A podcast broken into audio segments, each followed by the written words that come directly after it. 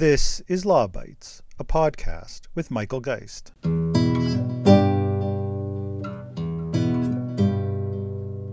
The bill I am introducing today will do just that for Canadians. It will not only modernize Canada's privacy regime, but it will also introduce new measures to support the responsible development of artificial intelligence in our country. Earlier this summer, Ryan Black joined the Law Bytes podcast to discuss the privacy aspects of Bill C 27, Canada's privacy reform bill introduced in June by Innovation, Science and Industry Minister Francois Philippe Champagne. But the bill isn't solely about privacy, as it also contains the Artificial Intelligence and Data Act, the government's attempt to begin to scope a regulatory environment around the use of AI technologies. Florian Martin Bariteau is a friend and colleague at the University of Ottawa, where he holds the University Research Chair in Technology and Society and serves as director of the Center for Law Technology and Society.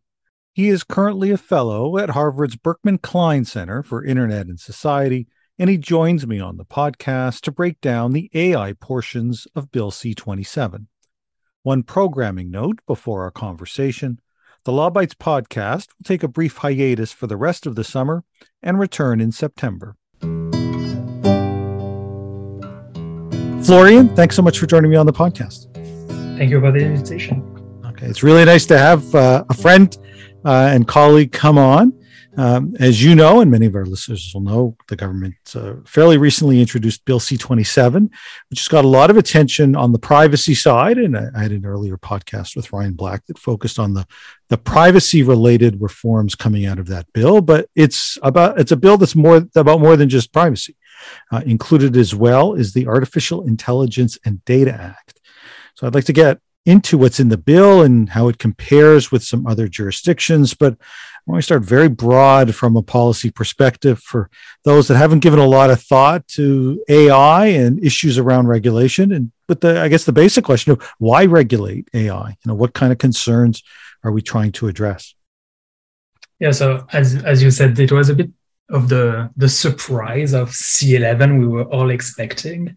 You know, the intro- reintroduction at some point of the former uh, C, uh, C11. And so we had that uh, AIDA, AI and, and Data Act. So why regulate AI? Well, AI, you know, has been uh, all over the news in the recent years, uh, especially during during this pandemic when we're like we our lives moved fully online, and so the rise of AI, or at least the so-called AI, because we can discuss this later, but AI is often used as more like a, as a marketing uh, term, but more and more we have autonomous or semi-autonomous systems that are being deployed uh, in our everyday lives, from like you know ordering food to going to uh, the cinema to our shopping experience to online what we're seeing on on social media, uh, like the vehicles, uh, facial recognition used by uh, law enforcement agencies or even by uh, in the shops, etc.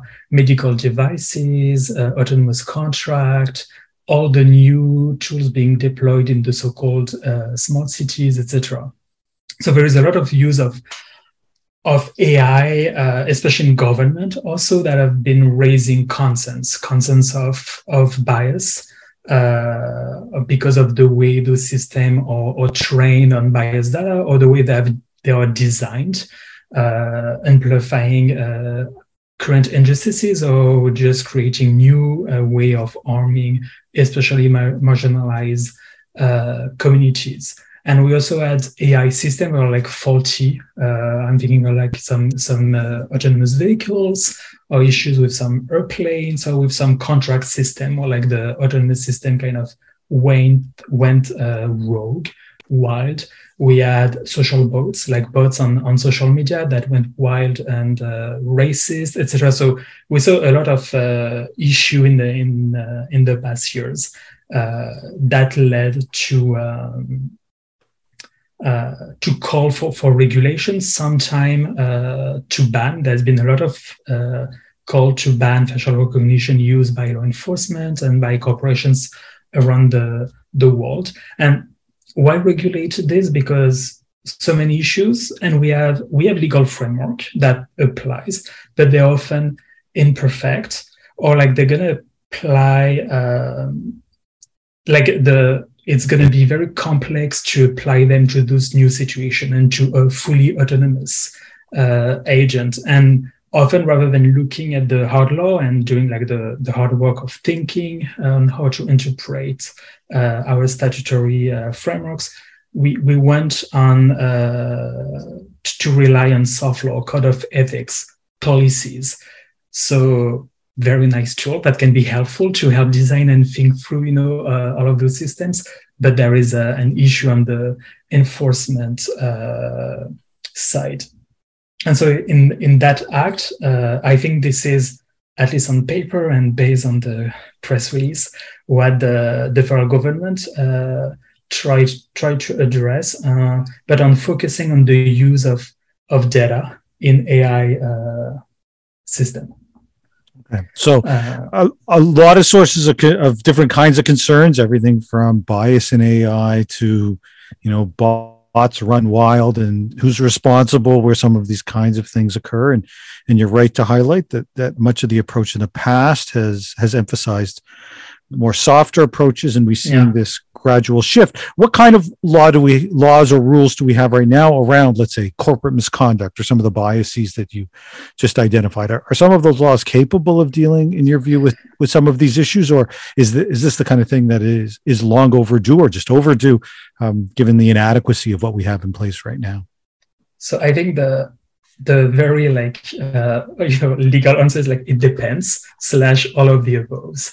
Uh, for, it's very much like a uh, we need to have a kind of case by case uh, approach.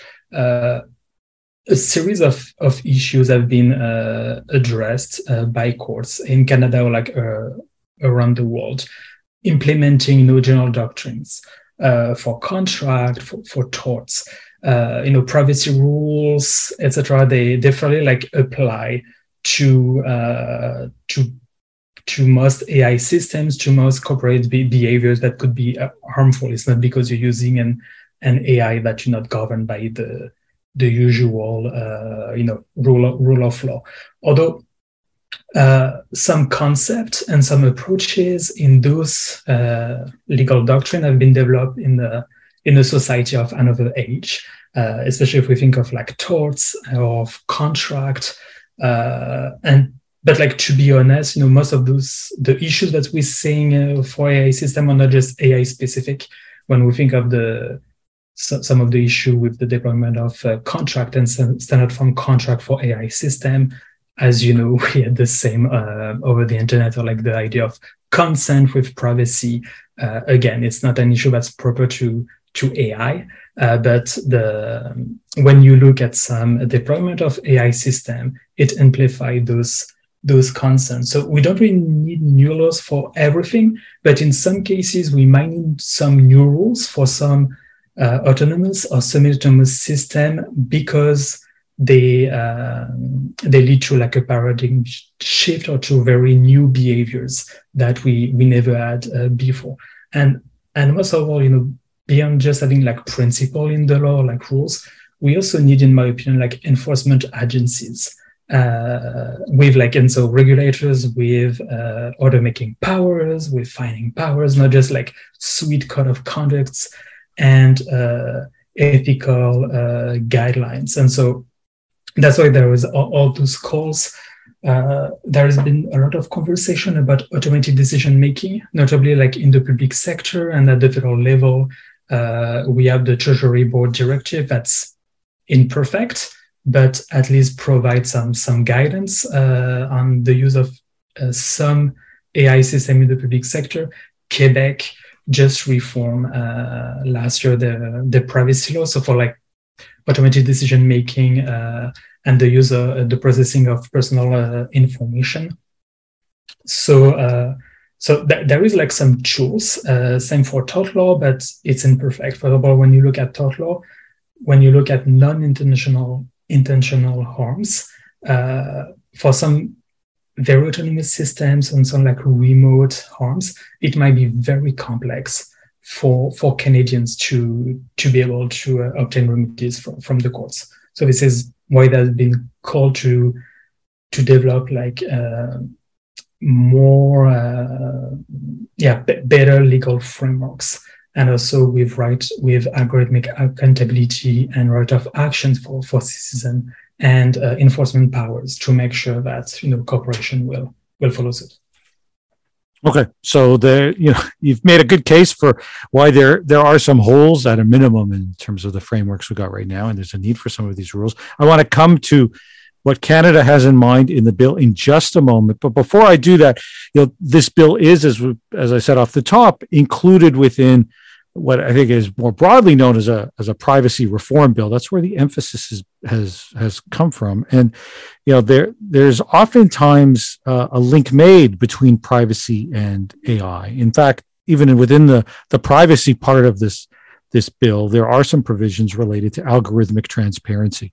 Can you highlight, in your view, where some of these differences lie. You know, what is the difference between some of the core privacy issues and algorithmic transparency as compared to some of the AI related issues that you've just been citing?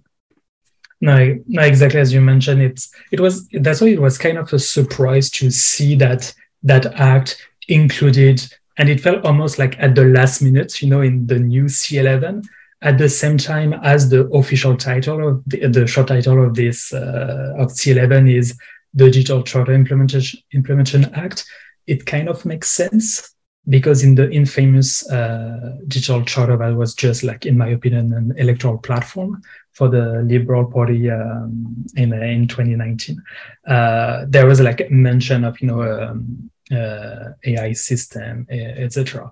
But uh, in my opinion, like AI is is way better than uh, the like issue raised by uh, AI systems, or more than just privacy. For sure, privacy and data are like a big part uh, of the of AI AI systems because this is also where we we've seen the the biggest issues, especially in, in Canada, you know, with the Clearview. Uh, AI uh, scandals with uh, and and many other like privacy scandals. But as I mentioned um, earlier, issues are like more diverse than just privacy. Privacy is just like one one aspect, uh, one area uh, of the law that we need to reform and to adapt to the AI age.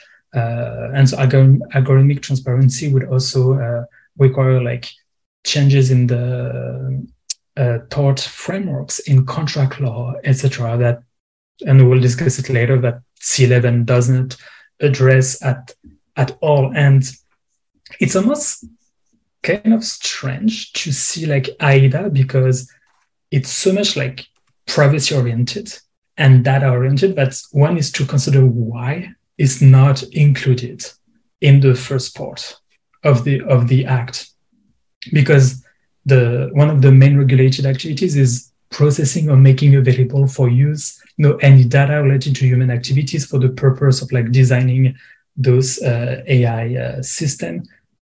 That's very much like privacy reform. why not? Um, why not including it? Uh, the act also discussed a lot, you know, anonymous data, but without any kind of definition. While we have this definition in CCP, so it's kind of strange.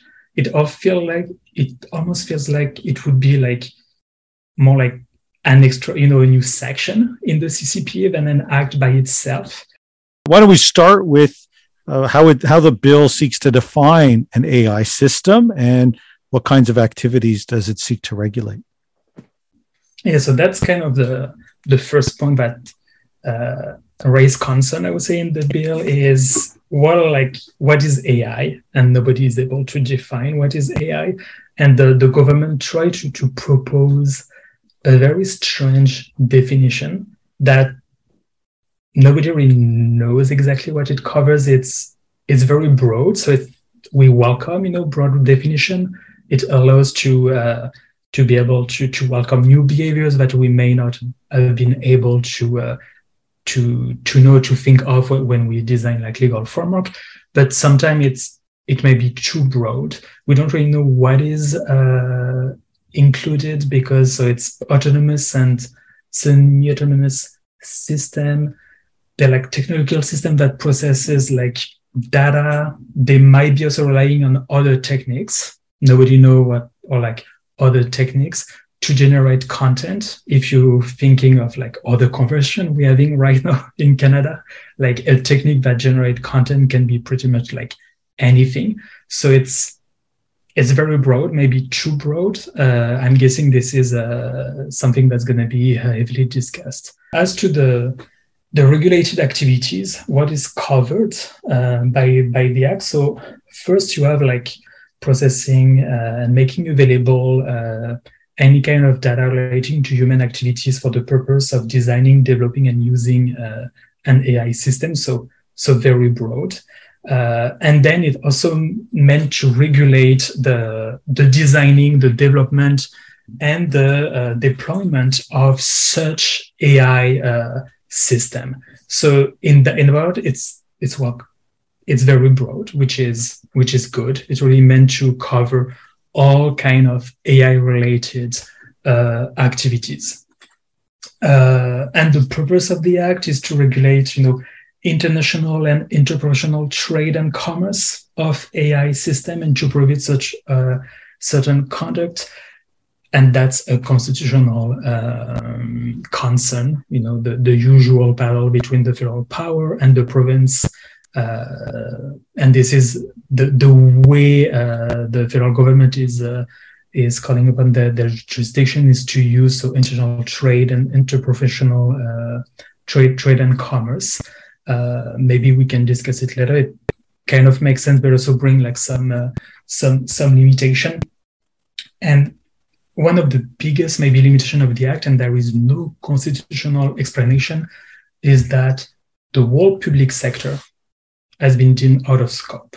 We don't know why, because for sure the federal government has competency to regulate the public sector, and we have already like tools that exist. So we would have, you know, expected the federal government to build on existing uh, the the existing directive to you know show show the way to especially to the corporate world and also there is a um, an argument to be made that when the government uh, deploy only in a very ethical system and have like a procurement pipeline that force the provider to respect a, a set of good practices and documentation it just going to force the, the industry to, to update. So that would have been welcome, and we don't really know why uh, they can um, be uh, excluded. The government can also exclude any kind of other organization just by regulation. So that's uh, that's an issue. But again, that's a good thing. On the other hand, is that they cover uh, all aspects of development and deployment of of AI for those that that find themselves inside the tent so i recognize you saying that there are any number of uh, different kinds of ai systems that might have been included that are not but to the extent to which there are some that are and i know there's a bit of a focus on what might be thought of as high impact ai systems what requirements does does the legislation actually establish so once they've identified what's in what kind of requirements are included within yeah. the bill so that's actually like you you put a finger of one of the biggest issue in the, the act. So it's very complex.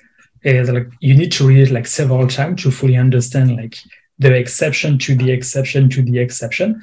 But also actually in the act itself, there is not much. Almost everything and everything that matters is delegated to regulation, including you know, exactly you know who is covered, who is not covered, what do you need to do? Uh, uh, the approach overall for like uh, AIDA is all about like transparency and documentation, uh, which is good. Although we don't really know what kind of transparency and obligation and documentation obligation uh, will exist because that will be defined uh, in in regulation.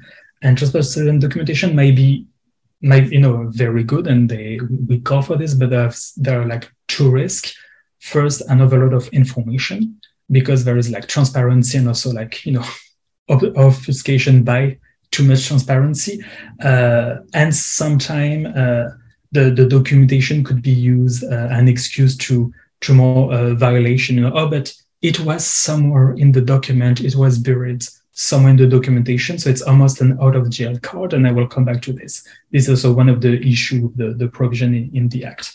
But so as you mentioned, the act seems to appears to have a focus on high impact AI system. There is like we are the access that there will be a set of requirement and rules for like all AI system to be defined in regulations. And then there are like extra requirements for high impact systems. Although I am unable to let you to tell you what are like high impact system because that will be defined in a regulation. So will it be like different level? Will there be like, you know, uh, low impact, medium impact, high impact system like we've seen like in other pieces of uh, uh, regulation in, in Canada or abroad? We, um, we don't know. Well, based on the context, you know, on the on the overall like framework of the of AIDA, high impact system will probably be a AI system that will have a reversible uh, effect, you know, on on on Canadians uh, because of the of the bias that they create or like the the harms. Would it be like material harm, so physical or psychical harm, or like the damage to an individual property, or uh, the economic loss to an individual? So like if they have like an effect that couldn't be uh, remediated. That would be an high impact system, but that's a wild guess.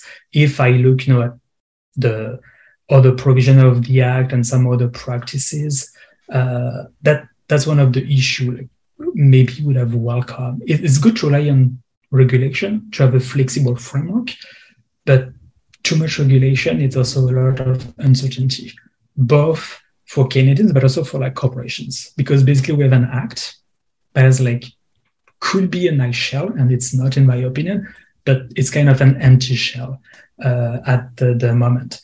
And so, well, I especially I impact, uh, sorry, yeah, I impact uh, AI system will have a lot of documentation uh, obligations and transparency obligation. They will need to develop uh, check and balances, uh, you know, system and like monitoring system within the organization to to make sure that the the AI system uh, behave as it was uh, expected.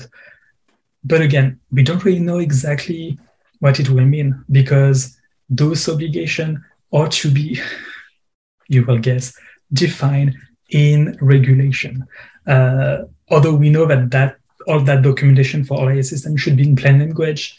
But as you know, and I'm sure um, your auditors uh, know, like plain language is a double-edged sword. We've seen that is not working that well in the privacy area. Uh, one one good thing, uh, although and uh, a very important requirement in, in AIDA, is that a person who is responsible for a high impact system will have the obligation to notify the minister if uh, the use of the system result or is likely to result in a material harm. Uh, so there will be like not just documentation, but you will have to proactively uh, inform the, the minister, which is good. And but then you know, what does it mean? Does it mean that then the minister will will you know put in place specific uh, you know more like in-depth auditing uh, of the of the organization of the system we don't know again we guess slash hope that it will be defined in regulation. How does the government plan to enforce all of this? That's that's a very good question and that's also uh, a question that's raised by the the recourse to like you know the criminal uh, criminal offenses and criminal power because there's also like two other offenses more like more general for like reckless reckless uh, behaviors with then like 20 up to 25 million uh, in fines. Again like very important but the offense like the burden of proof is so high but i don't even see how like uh, a proper will be able to you know to, to build a case and win it in court. But so how to enforce this? So the good news is that for once, like you know, the draft provide for like order making uh, powers for the so for the but for the minister. So we've re, for the reporting requirement, auditing, so AMPs, the criminal offense, etc. It's it, I would say it's quite uh, unusual, especially when you look at the data and privacy protection uh, in Canada.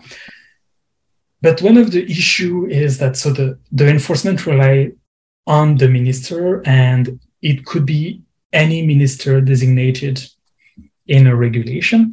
Uh, but uh, by default, it would be the, the Minister of uh, Innovation, Science, and, uh, and Industry.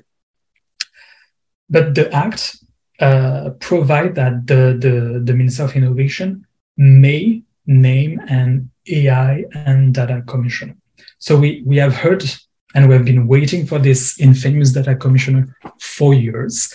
This is something that they, they promised in the in uh, many documents, including in, in many budgets, often changing the, the scope uh, of uh, you know like the, the purpose of such a commissioner. And so we finally seen uh, this infamous data commissioner appear in a piece of legislation.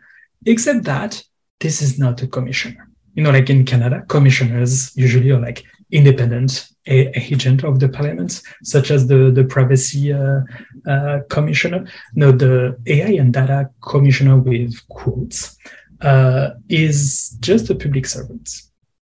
I mean, it's just like someone in the in the minister of uh, well, in I said uh, if it's the minister of innovation that is in charge, like a high level public servant that would be named as the AI and data commissioner that will uh, have a mission to support the, the minister in the administration of uh, of the the act. And so the enforcement the order making etc which is questionable uh, that was quite a, a, surprise. I'm not sure it's the the best way uh, uh forward uh, for for everybody to to rely just on yet uh, um, a service within the the minister of innovation to have in charge like the the designing of the regulation and also like the the enforcement of uh, of this regulation uh, of that the, of that act. That's in my opinion uh, problematic, and also it's kind of strange that you know in C11, so yeah, you have one bill with three statutes, but like two main main well actually four statutes, but like two main uh, statutes, uh, and they don't. There is no legislative, uh, you know, uh, consistency in the impro- approach between the privacy, uh, the new privacy reform, and AIDA. Uh, that is for the AMP, for for the fines, for like the order making powers, not just in the amount and how it's you know the threshold or calculated, or even it's written in the act and other administrative, but even like all the enforcement that make no sense. And we end up with like in C11 an independent agent of parliament that end up with less power and that is subjected to a new, very strange tribunal. Uh, so he has less power than uh, a public servant uh, that is here to support uh, a ministerial office. That is very strange, uh, in my opinion. And also the, the reliance on criminal um, offenses and, and, the public servants could be could be an issue. Um, yeah, and it's not possible to for the public to to bring forth an action. This is also like a, in my opinion, a, a major gap in the in the act. There is no right to, action, at least know a, a civil basis for for Canadians. You know, the terminology sounds the same when we yeah. talk about commissioners, but uh, clearly there's a pretty dramatic difference between having an independent agent of parliament as a commissioner and having someone who works within the government serve in that commissioner style role. It's it sounds like a commissioner, but these things are not exactly the same, uh, mm-hmm. to, to, say the least. All right, before we before we wrap. The Canadian proposals are coming up in the context of, of course, other jurisdictions also thinking specifically around some of these issues. And uh, for those that, that follow uh, follow the debate around AI regulation, it's Europe that's really uh, the European Union that's really taken the lead. Can you compare how the Canadian system, such that it is, and I think anyone you know has been paying attention here realizes that you know your description at one point of this as being roughly a shell that gives a bit of a framework with with a lot of the the coloring in still to come. But you know, parking that to the side for a moment, how does the Canadian system, proposed Canadian system, compare to other AI regulation, particularly out of coming out of Europe? Yes. So I would, uh, as you mentioned, in my opinion, like contrary to what uh, the government, you know, said in the when they tabled C uh, C twenty seven, I, I do think that the EU is still leading the conversation. We may disagree in you know in some of the provision and the, the approach in the EU AI Act, but I do not think that C twenty seven is uh, you know, is a piece of like thought leadership on how to regulate the digital space or AI systems.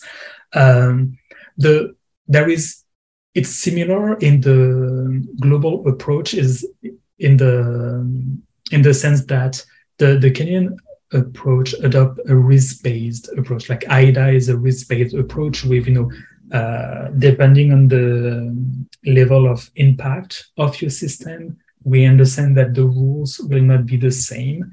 That if you uh, develop or operate, you know, high-risk system, uh, then you would have like more obligation, and you the the fine for violation would be like at a higher uh, level.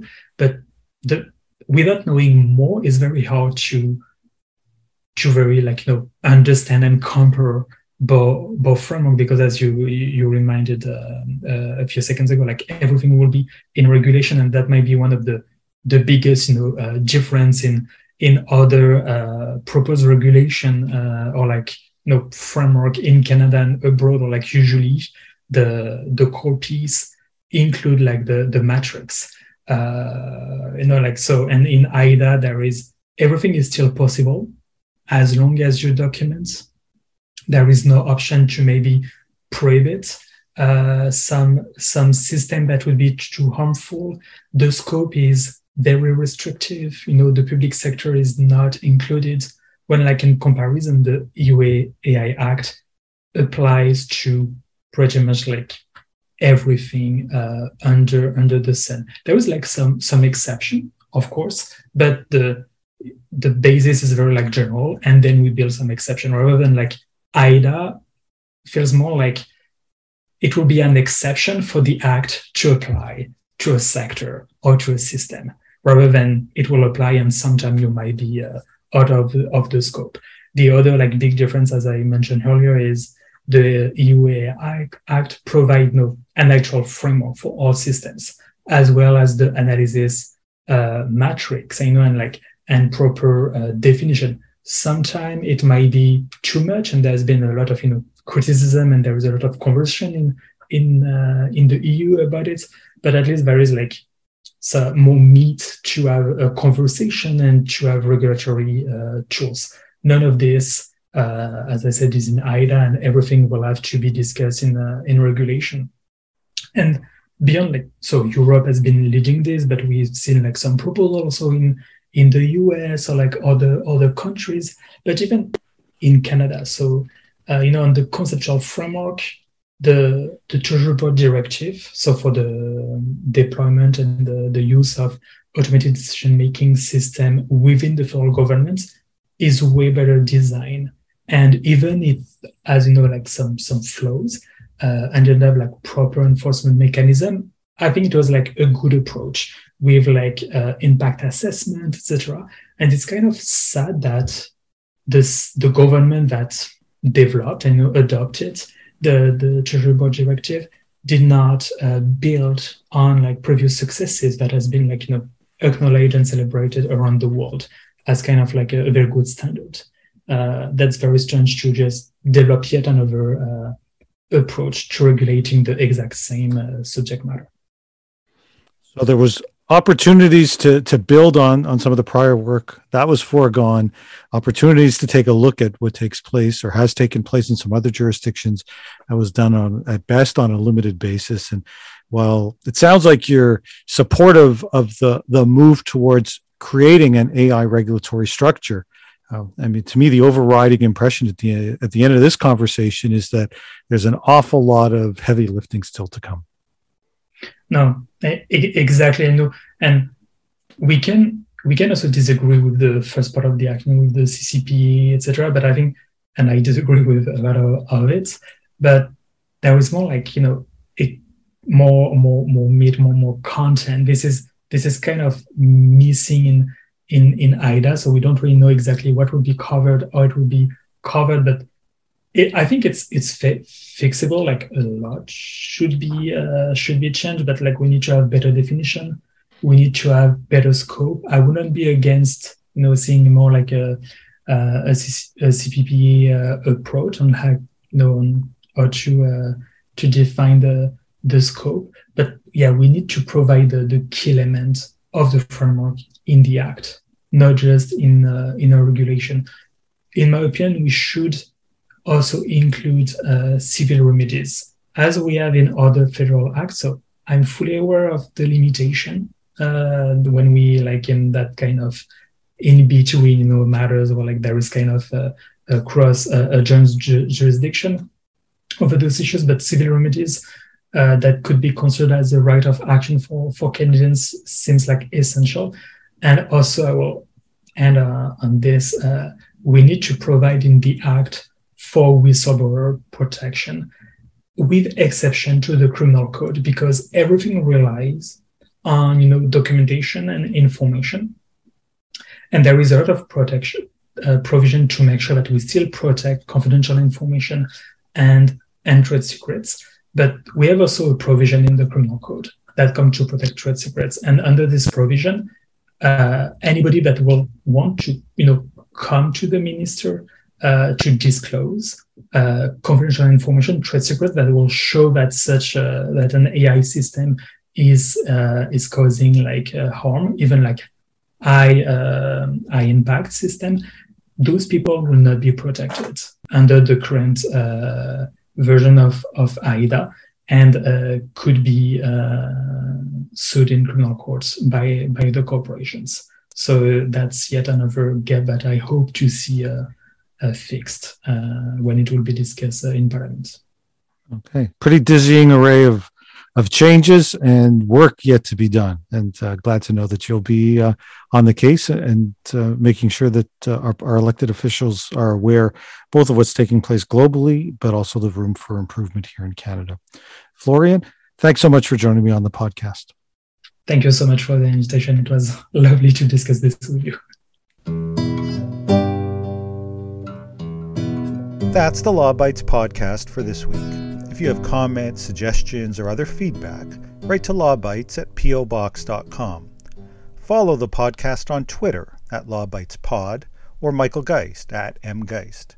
You can download the latest episodes from my website at michaelgeist.ca or subscribe via RSS at Apple Podcast, Google, or Spotify. The Law Bytes podcast is produced by Gerardo Lebron Laboy. Music by the Laboy brothers, Gerardo and Jose Lebron Laboy. Credit information for the clips featured in this podcast can be found in the show notes for this episode at michaelgeist.ca. I'm Michael Geist. Thanks for listening, and see you next time.